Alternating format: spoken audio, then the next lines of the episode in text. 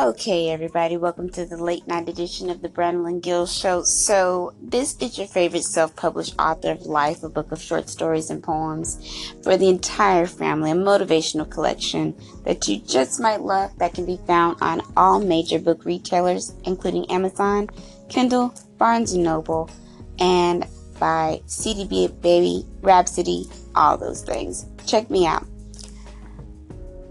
So, the latest in the news is that on Twitter, we are no longer allowed to block world leaders. What a joke. Okay, that is a joke to me. As a public speaker,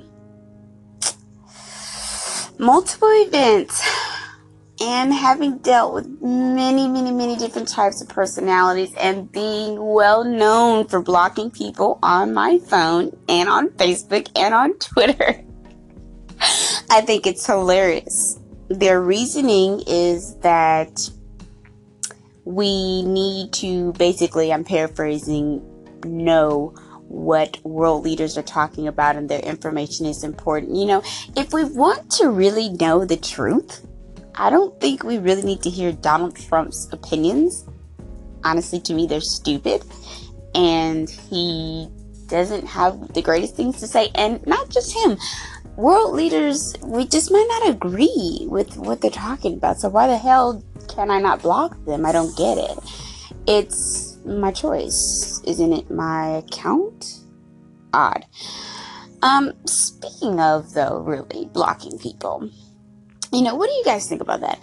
To me, you know, I've been introduced to this term called the sabbatical, and I struggle with it from time to time because it's something that you don't always want to do. But as a protective mechanism, many people do use the block features on their phones. They use the block features on Twitter, Facebook, wherever they like to go, Instagram, all these places. And the next person always wants to make that person feel bad because they got blocked, but maybe there was a reason? You know, everybody has their own way of coping and dealing with things. And I just think that it's totally bogus that we cannot block people on Twitter because they're world leaders. You know, before Donald Trump was a world leader, he was just a billionaire. and I hate to say it like that, but he was just a businessman. So now that he's president, I have to listen to what he has to say. And again, if I'm not feeling you right now, I'm not feeling your vibe, I just don't understand what's wrong with blocking people. Not necessarily that I don't know how to deal with people or that we don't know how to deal with people. Maybe we just don't want to deal with them right now. You know, life is so short and we have a lot of choices, guys. And just feel like if I don't want to talk to you, I don't have to always end the conversation in such a nice way not burn a bridge.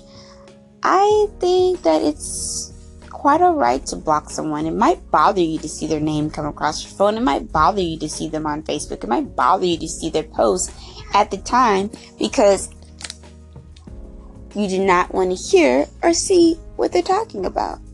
So Tell me what you all think.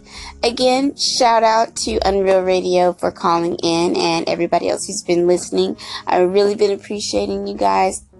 Again, if you still don't call in, I'm going to keep talking to myself.